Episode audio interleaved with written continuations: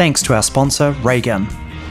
Raygun provides full stack error, crash, and performance monitoring for tech teams. Whether you're a software engineer looking to diagnose and resolve issues with greater speed and accuracy, a product manager drowning in bug reports, or you're just concerned you're losing customers to poor quality online experiences, Raygun can provide you with the answers. Get full stack error and performance monitoring in one place.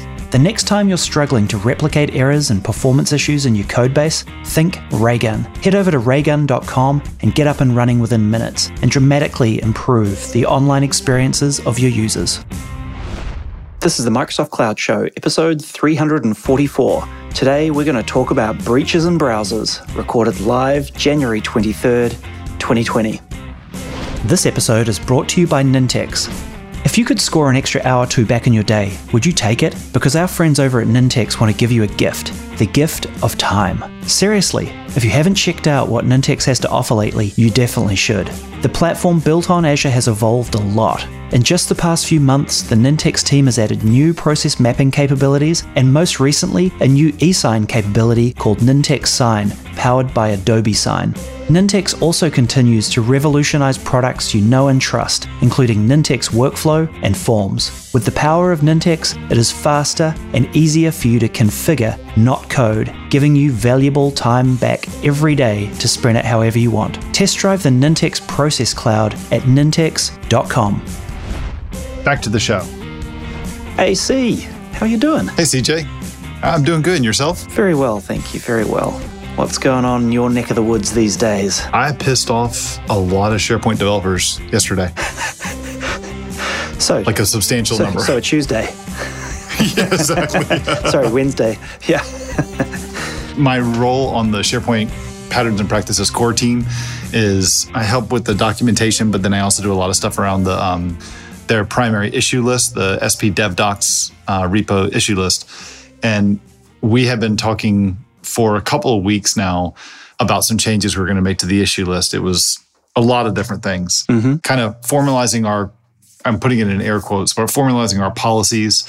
You know, how do we, what belongs on the issue list, what doesn't belong on the issue list? What, how do we treat a, a closed issue? How do we treat a locked issue? Stuff like that. Mm-hmm. Some of that too was to go back and to clean up a lot of the garbage that was there previously. So, like, for example, we had roughly 250 issues out of about 760. So, you know, a little less than half, maybe about 35%, where it fell into this no activity in a very long time. Nothing was happening with it, yet nothing was flagged as a bug and being tracked by Microsoft. Yep.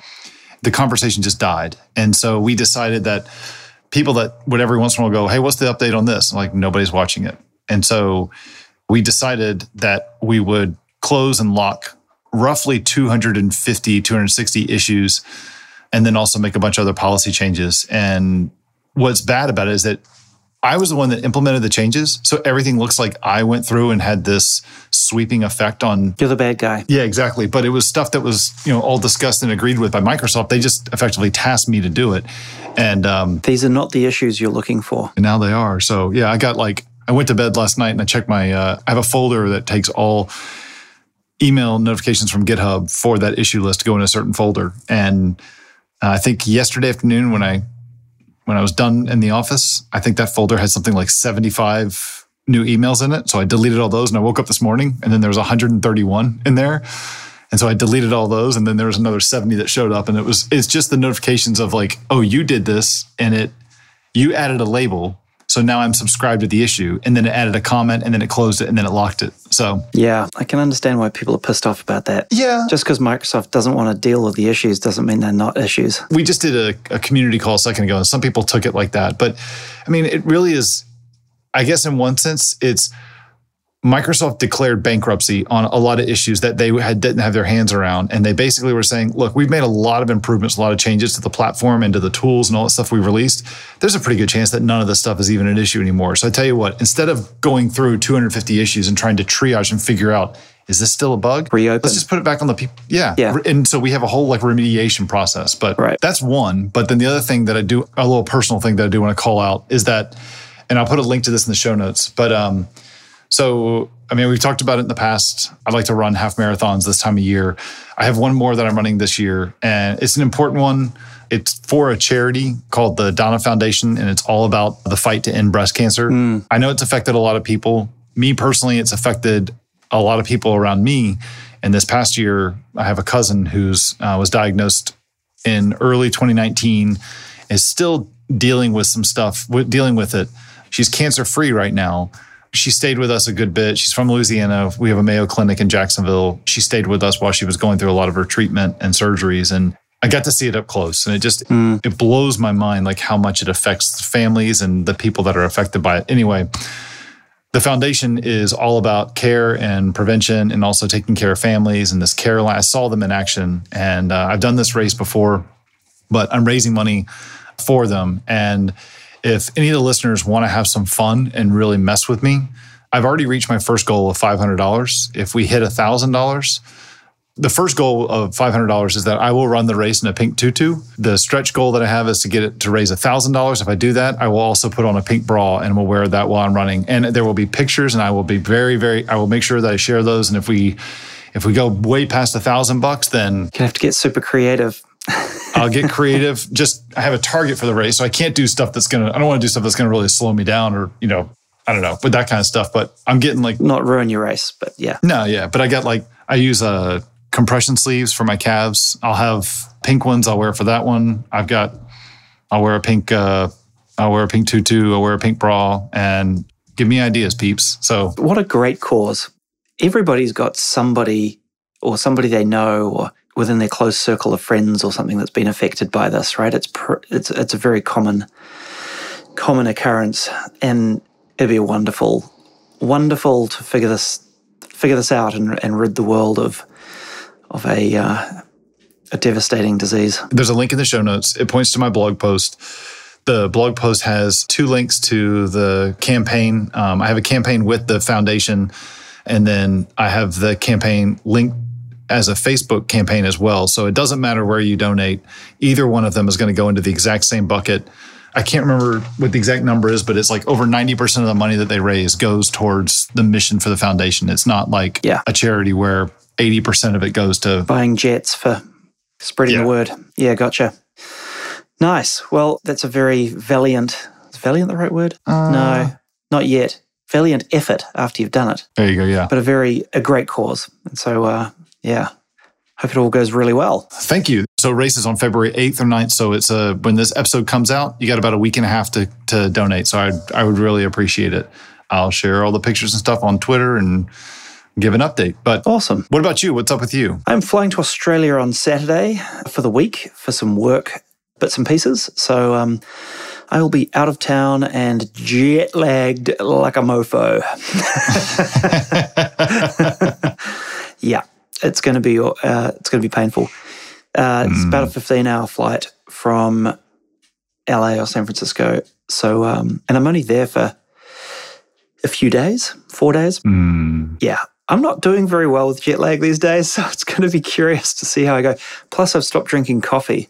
I've stopped drinking caffeine for about the last, Really? yeah, I guess about the last three months. Early November, I think. Yeah. I knew you had stopped. I didn't, know you had like gone, that you had completely stopped. Yeah, I drink decaf coffee, which has some coffee in it, has some caffeine in it, but very, you know, like 10% of what a regular cup of coffee has. But uh, that's just because I love coffee, the taste of it and the ritual of it and things. But uh, yeah, I'm off the caffeine. And so this will be my first trip without caffeine in years. So it's going to be really painful to figure out how to stay awake. We'll see. So four days. So that's, I mean, to me, that's kind of that borderline of do you just muscle through it and try and just be tired for four days so you don't come home and it spends like a week trying to get readjusted? Because it's like that kind of a time difference. You can't get adjusted in four days. No. So it just really just makes it a really delayed screw up. So I don't know. I'm not sure what I'm going to do yet. I don't do very well with no sleep, so I've got to figure out how to get some sleep. Hmm. But you know, when you travel and you and you drink caffeine, it's pretty straightforward, right? You have a cup of coffee in the morning, things come right for a bit. Have another cup of coffee in the afternoon, things come right for a bit. Then you get hmm. tired in the evening, go to sleep. So I don't know. We'll see. It'll be a disaster. and then I come home. Well, miss and ya. Two days later, fly to Montreal. So Yeah, just to push the time zone boundaries a little further east, just go for it a bit further. Yeah. there you go. Well, at least you'll be in my time zone. So I'll see you in Montreal. You can scrape me up off the freezing cold pavement. Oh, man, I'm the Florida guy. Oh, yeah, true, true. oh, yeah. So you know what we had recently this week? I was going to, we started talking about this before the show. Temperatures dipped and were in the 30s for two days here in Florida. And there was like a pretty significant like freeze warning and stuff. Yeah. And there were, literally was a warning in South, this is not where I live, but in South Florida and parts of the west coast of, of uh, Florida, beware of falling iguanas. It's crazy. They're freezing. Yeah. So what what happens is is they they're you know they're they're reptiles and so they essentially live in trees. They walk on the grounds, but they live in trees. And when the temperature re- goes to a certain level, they're not really hibernating right now, and so hmm. the temperature gets low, and they just end up they just kind of they freeze. They get and they fall out of the they can't hold on to the tree anymore. They fall. Curious. There's a real story that down in Tampa or the Tampa area, a guy came out. It was either four or six, one of the two iguanas that had fallen out of a tree into his pool and were frozen solid. And he pulled them out and he set them by the pool. And when they thawed out, they were fine. And one of them took off running and ran across the street and caused an accident. Oh my gosh. That's going to be me in Montreal, dude. You're going to pick me up and just put me in somewhere warm and I'll thaw out and come back to life.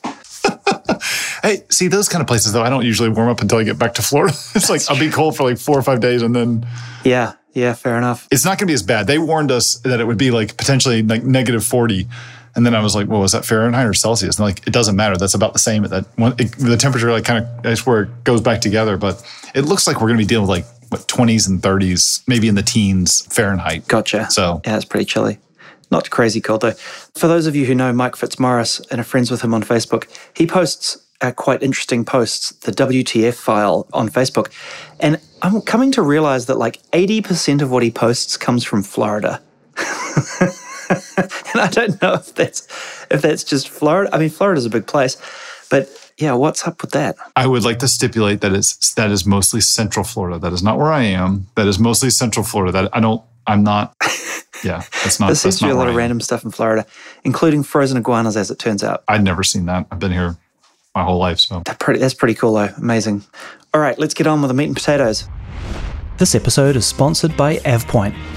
A 99.9% SLA means you're protected from power outages, bad patches, natural disasters, and maybe even a dinosaur attack. Does it protect you from yourself though?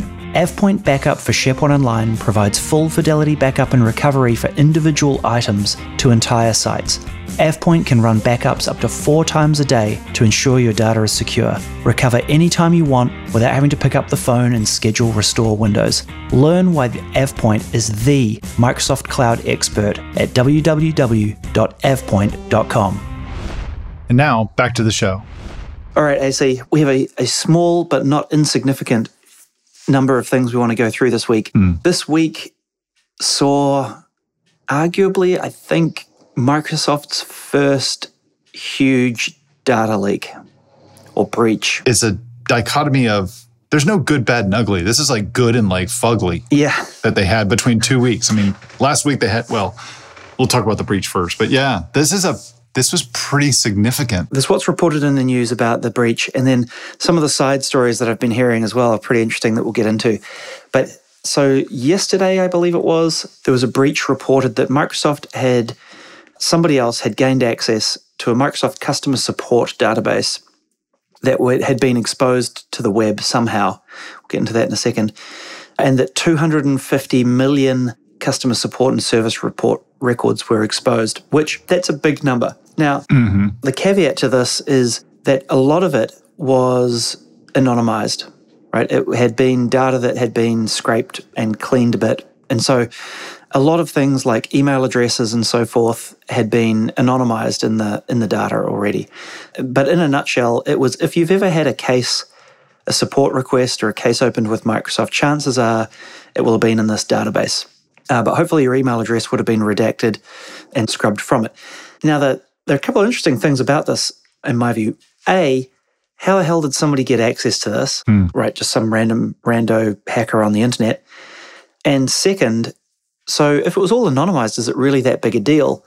And And so, as it turns out, I was talking to a friend of mine who used to be in this support organization at Microsoft. He said to me, Well, sure, your email address on the, you know, in the email column might have been redacted, but you'd be blown away at how much sensitive information is disclosed in chat logs with support personnel.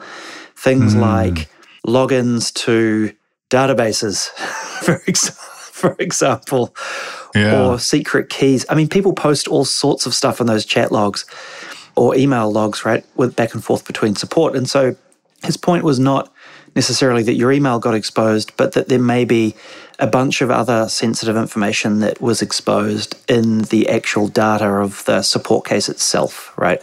Server names, usernames, potentially passwords as well, unfortunately, all sorts of stuff in there. So it could be pretty nasty. One thing that's kind of clear from this, I was just reading up on the on the article here.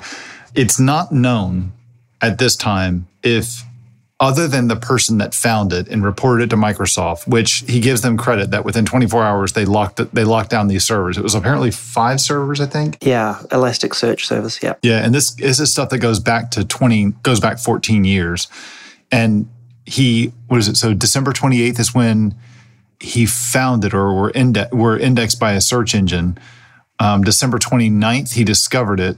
December the 30th and 31, 31st, they locked him down. Mm. And then yesterday, about a, a, little less than a month, they disclosed all the additional details once they locked it down with the investigation and uh, details the investigation. But it doesn't seem that anybody else was at this time it doesn't appear that anybody else was able noticed it was able to install the data. So it, what it was a security researcher found it notified them and they locked it down but yeah. it doesn't appear that the data was it was more that the data it, well that we know of that's the problem right? Right, hackers right. are not going to report that they've got it. That's the problem with this right? It's somebody's found it and therefore it means somebody else could have found it right? That's true and it it was accessible but it, it's not known if it was really if the data was really compromised, except by the one person that that notified them. Yeah, I think we'll find out if it turns up on Have I Been Pwned. True, definitely will. You know, we'll see people's if if Troy Hunt, who runs Have I Been Pwned, gets a hold of this breach data and is able to publish, you know, at least all of the emails that have been included in it, not the chat logs, I, I, obviously, but we'll probably know whether it got out into the wild. The interesting part about this was that it was Elasticsearch, and from the details that I've read on it, there were some network security group things in Azure that weren't configured correctly. Now, with a normal database like SQL, for example, or Postgres or something like that, even if your network security group had opened access to the internet, you know, to access those resources in Azure, you'd still think that you'd need a username and a password to get access to the database, right? Mm-hmm. I mean, maybe this person brute forced it I doubt it though, because it sounded like a search engine indexed it, some database indexed it. And it makes me wonder, because it was Elasticsearch, whether they even had appropriate sort of login credentials attached to it. Because my understanding is that it's it's a data warehouse database, right? So mm. it's for querying and searching for data, for support people to look up other people that have talked about the same thing and all that sort of stuff. And so access to it may have been a lot more broad than than other types of systems. Because you know when i was at microsoft we had access to things like this right? There were systems that you could go in and go search for support cases and tickets and things like that and find out hey is this you know when i was working on a particular bug in the csom for example i could go look up all the support cases that had been logged to see if anybody had you know logged tickets about this particular bug that we were fixing and stuff like that. And i suspect it was probably an evolution of that same kind of thing so it makes me wonder how how secure it was, even internal at Microsoft. It Good may questions. not have had a user and password on it, which kind of blows my mind a bit. Interact, yeah. like at least inter- integrated with Azure AD for access or something like that. I don't know. Obviously, something went wrong. Just slightly went off the rails. Yeah. I mean, maybe we'll get more info on exactly like a post mortem almost on what happened and what's been done, but uh, not good. But this is, I mean, this is unfortunate, right? Because this is one of Microsoft's first, I'm sure it's not the first, but it's a pretty large, significant breach. I'm really glad it's not like an Azure breach of customer, you know, infrastructure and stuff like that. That would be a lot worse. But, you know, it is a significant amount of data about their customers. And so that is very unfortunate. That had such a great track record until this point. Yeah, this is what the second time. The article that we that we linked to says that this is the like the second time they've had something like this. I wonder what the first one was. I can't remember that. They referenced something from 2013 or 2016, something like that, but I don't. I wonder if that was the um, the Jot token hack with Office 365. Oh yeah, where that guy could create auth tokens that would let him into anybody's Office 365 instance. I remember that. And like logged in as like Satya Nadella or something. That's, I guess, some of the ugly news. Before we go into what I find is the, the most, the ugliest of things that we've seen, I thought we'd kind of throw in there a good thing. Yeah, why not? Some feel good news. Microsoft had a blog post that they posted last week. And uh, the title of it is Microsoft will be carbon negative by 2030. And there's a lot more details about this in the blog post that they have, but they talk, they go all the way through their entire supply chain and they explain what they're doing to go be carbon neutral or carbon negative by 2030, and then how they can also remove all the historical carbon initiatives by 2050, and then where they have a $1 billion climate innovation fund that they're doing as well. I really don't want to sound like I'm being cynical with this, but this whole thing about you can offset your carbon footprint by paying a little bit more and stuff, I've never really understood how that stuff works, aside from saying we use that money to donate to go build, to go plant trees. It's curious to me. Like you've always kind of looked at this as kind of a little skeptical here, but I mean, the fact that they're actually getting to the point where it's like it's a big issue and that they're taking, showing that it's a significant issue to the company and they want to make changes to, to fix it. Mm. That's the part that, okay, you know what? That one, that you can't contest that part. So, yeah, I've noticed even small impact things that Microsoft have already been doing for years on campus, for example, like tiny little things like compostable cutlery and plates and stuff like that, building their new buildings with environmental impact in mind. They're talking about being able to power the entire campus on solar and stuff like that. So they've been working on a bunch of this stuff for quite a while. I'm really impressed they've sort of put it out there and gone, this is important enough for us to put a line in the sand and go, we're going to focus on this. They might not succeed in every way, but hell, like good on them for trying. Agreed. And at least putting it out there and saying this is a priority for us to do. And unfortunately, they're in a position where they've got money to do it. They can actually put the money where their mouth is and hopefully follow through. So I'm looking forward to seeing what they what they actually do. But hopefully they continue to publish more information about this. And I love the idea of that innovation fund. Like that's great. Like that's how we're going to get really smart solutions to difficult problems is by funding interesting science and and having companies help with that is awesome. Like I think that's yeah. that's a great a great approach, like what Bill Gates is doing. Yeah, it's nice that it shouldn't just be the governments that are doing this stuff or the nations that are doing it. You should see companies who are also the ones that have eh, are the ones that are primarily well. That's probably not fair. I don't know if that's if that's accurate, but companies are having a significant impact on it, and they should take the responsibility of their social responsibility of making sure that they're not leaving the place worse than when they found it. And those that can have that have the resources to jump in and do something good, that's positive. That's good. Exactly. No, it's really good. So yeah, I guess we will be following this and and who knows, like lots of other companies have initiatives around trying to get better about this stuff, but it's great to see such a, a powerhouse like Microsoft putting a stake in the ground. So yeah, they talk about moving to 100% renewable energy, electrifying their campus fleet, building certifications, modernization projects, carbon taxes, all sorts of goodies. Mm-hmm. There's a big post about this. It's quite long, multiple pages about the science to back this up and how they plan on tackling it. So I guess uh, we'll send a link to the show notes in the show notes, sorry, and you can go have a good read all about the detail. Cool. Now, we've got some other goodies about Office 365. This podcast is brought to you by ShareGate. For those of us familiar with ShareGate, we know they've always been about SharePoint and Office 365 migration. But now we've all moved to the cloud. Like me, you're probably thinking about how to scale your Office 365 to a full, self service environment without worrying about thousands of groups and teams popping up out of nowhere, aka sprawl. That's why the folks at ShareGate developed ShareGate Apricot it's a solution that helps us automate our Office 365 groups governance by allowing us to collaborate with users to keep everyone accountable for the things they create. They're super simple to use, in app experience lets us lighten our load by delegating group management responsibilities to users we trust, aka no more sprawl. Want to get your hands on ShareGate Apricot? Try it free for 30 days at sharegate.com forward slash cloud show. And we're back. All right, AC. I don't know if you were the first in the world to kick this rant off, but it was pretty sweet. It's got life of its own now, that's for sure. When you mentioned on, on your Facebook post last night that Twitter was going crazy, or yesterday or something like that, I read it last night. When Twitter was going crazy, I checked it out, and you were not wrong. yeah. Why don't you explain exactly what's going on? I'm going to start this off, and I'm maybe being a little bit over sensationalist, but I don't really think I'm inaccurate. So, yesterday was the day that Microsoft announced that uh, Microsoft Office was going to turn into malware. yeah. It's like one of those apps that you, you know, when you go next, next, next, next, next, and then finish, and you thought, hmm, maybe I should have unchecked that checkbox that says uninstall rando software off the internet onto my machine. It's a little bit like that, right? Except for the fact that we don't even get the checkbox or we get the notice. It just happens. It just happens. So here's what Microsoft has done that they've announced. Now I'm, I, I'll be completely honest here. I fully believe that by the time this show goes live, they will have rolled this back and they will say, nope, sorry, just kidding. We're not doing it.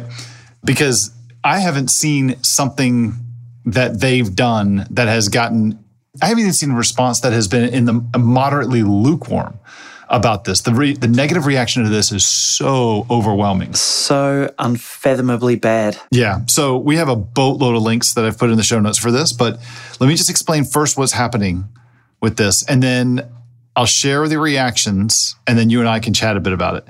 I got an email yesterday from the, it's a part of a, a, notification service that Microsoft has for Microsoft 365 or specifically Office 365 and uh, it had a, a roadmap notification that said, "Hey, we're rolling this out." And the change that they have here, let me just read the title of this. It's an extension of the Microsoft search in Bing will be installed to Office 365 Pro Plus customers. Starting with version 2002 of Office 365 Pro Plus, an extension for Microsoft Search in Bing will be installed that makes Bing the default search engine for Google, Chrome, and Firefox browsers. This inst- extension will be installed with new installations of Office 365 Pro Plus or when an existing installation of Office 365 Pro Plus is updated. Even after Bing has made the default search engine, your users can still change to a different search engine in Google Chrome or Firefox on their own. So they posted that. I looked at it, I was like, well, hold on, we'll, we'll do the reaction in a second. There is a link in the Microsoft Docs that does explain how you can go about what this is, how they can block it from happening within your organization. The article title is called Microsoft Search in Bing and Office 365 Pro Plus.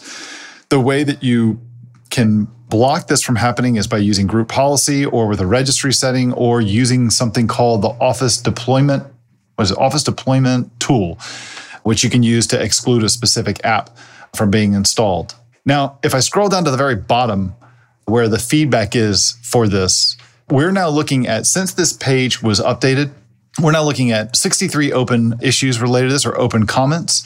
The comments are seeing things, I'll exclude what I said, but I've got things from, I consider this to be a criminal offense. This is one of the dumbest things I've seen. Guys, April 1st is still two months away. Don't do this. This is almost as offensive as removing the Santa hat from VS Code. This won't end well. Users will hate this. Do not implement.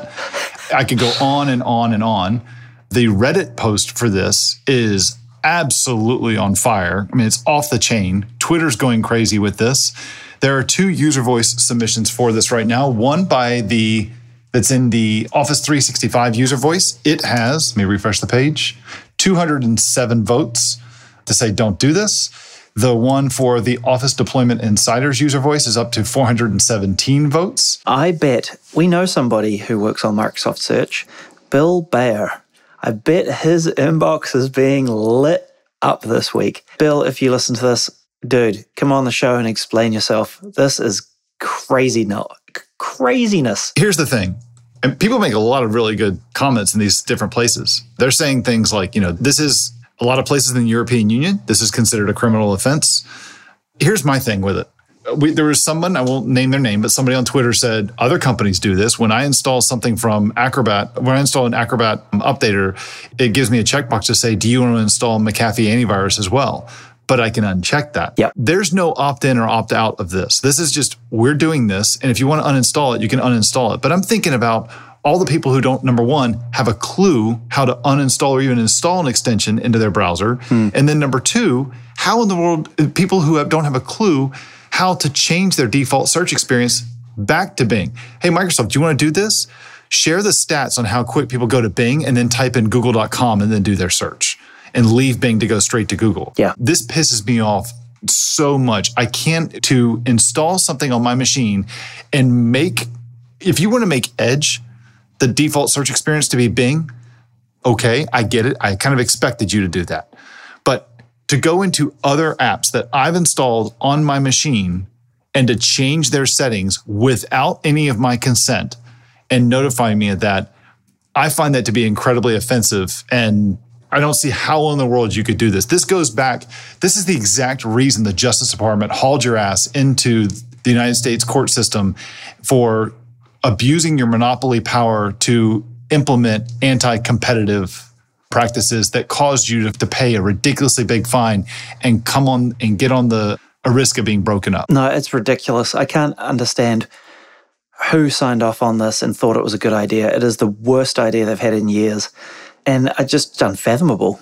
It's I, I don't understand how there could be you know, you look at a lot of decisions and you're like, I'm sure somewhere deep down this came from a good place. This one, I don't get it. Bing's market share has sucked since day one, and they've tried different things to get it to go up. I don't think it's Bing that's trying to do this. It's Microsoft Search that are doing this. I don't think it's the Bing team trying to get more market share. I think it's, pardon my French, dipshit who's decided that this is better for everybody because now you'll be able to find your internal stuff when you search with whatever browser you use and you're in an enterprise because that's what, what Pro Plus is for, right? It gets rolled out for commercial Office 365 customers. And oh, of course, you'd want to find your internal search results in whatever browser you were using.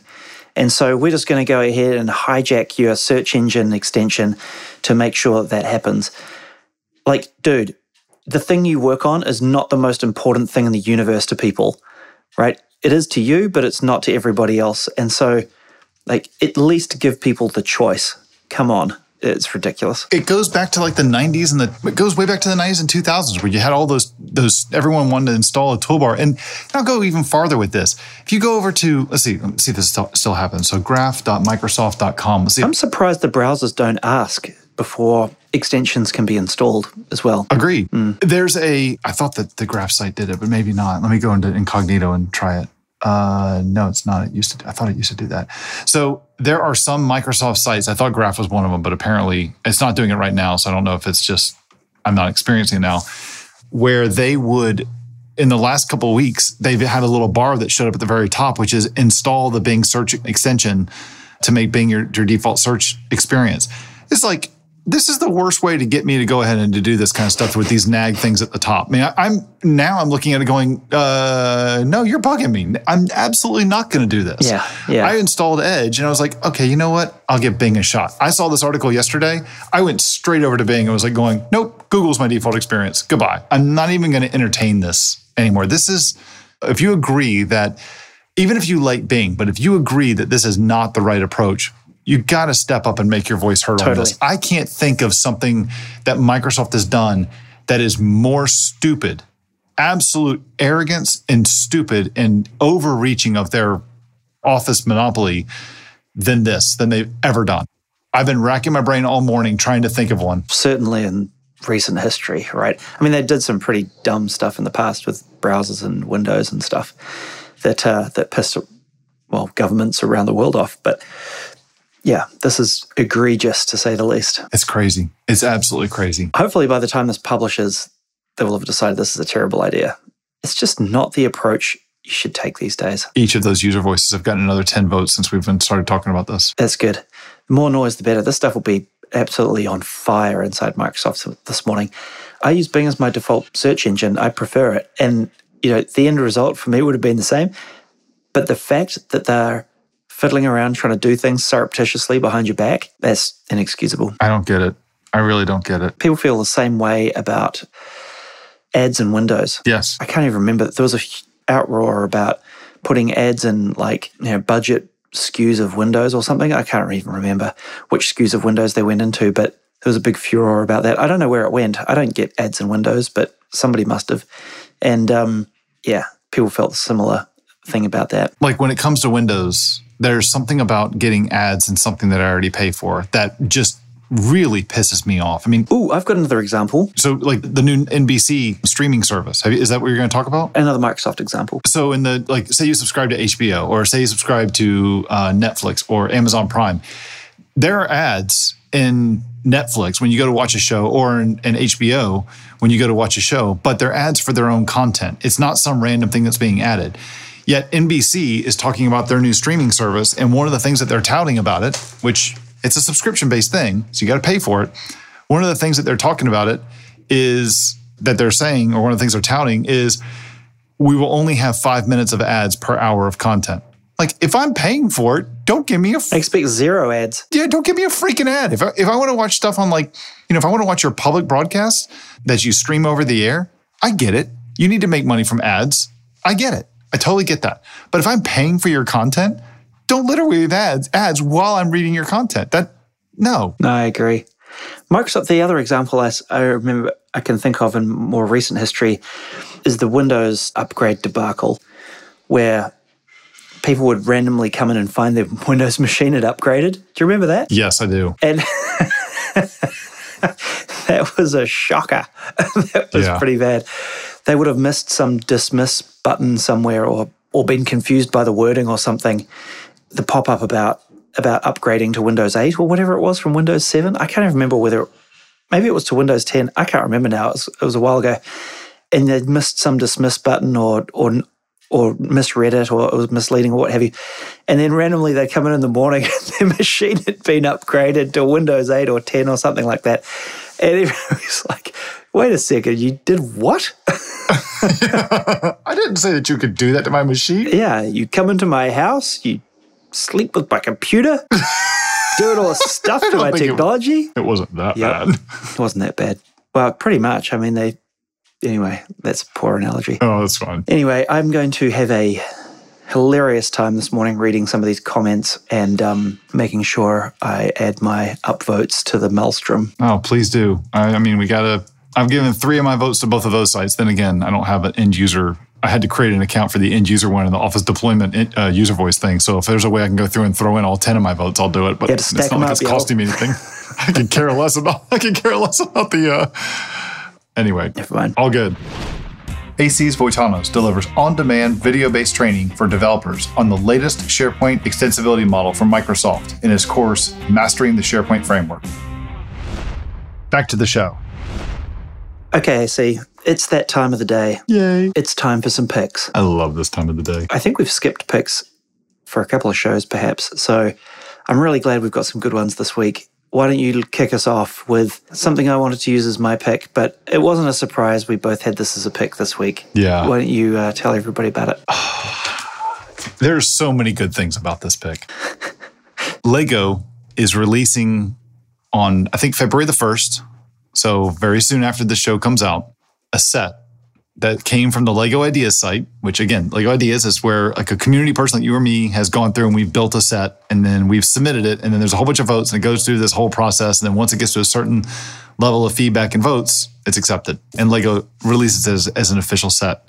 They're releasing the International Space Station and it includes a mini shuttle. It includes a a mini Dragon capsule, and it's not a gigantic set. It's about 800 pieces, which is a that's a good set. That's not going to take you, you know days to finish, and it's only 70 bucks.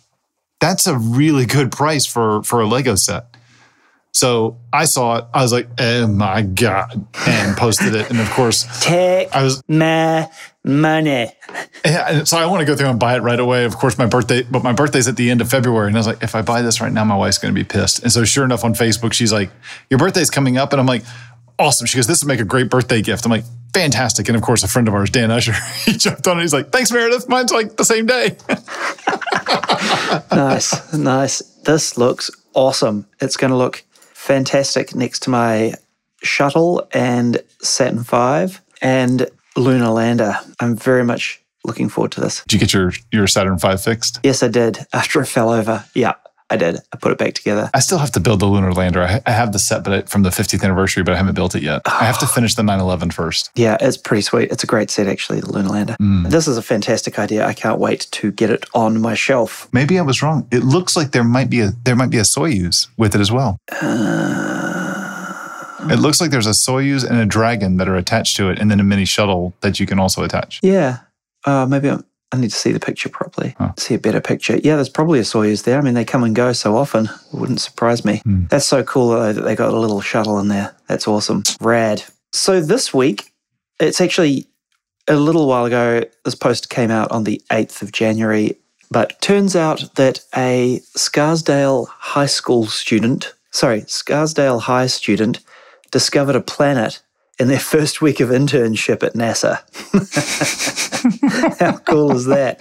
That's really cool. What did you doing you do during your high school internship? Oh, I discovered a planet. First week. I mean, I mean, way to impress your boss on like day three, right? And um, and then be like, mic drop. I'm done. Yeah. Can I have a drop now? yes. So this kid called Wolf had finished his junior year and was interning at the Space Flight Center, where he was charged with examining variations in a star in star brightness captured by a satellite and uploaded to a citizen science project. He said he was looking through the data, yada yada yada, and then I quote: "About three days into my internship, I saw a signal from a system called TOI 1338." He said in the release. At first, I thought it was a stellar eclipse, but the timing was wrong. It turned out to be a planet. I love the nonchalant part. yeah. How about that? It's not in our solar system. It turns out it's the first circumbinary planet or world orbiting two stars. How about that? That's pretty cool. About the size of Neptune and Saturn and orbits its two stars about every three months. Huh. Man, I'm feeling so inadequate. yeah, I know. I just did it. I helped make a an app, a cross-platform Java app that would run on Windows and Mac OS and Linux and in the browser when I was doing my internship. But I didn't find a planet. yeah. I managed to fix my dual monitor problem yesterday.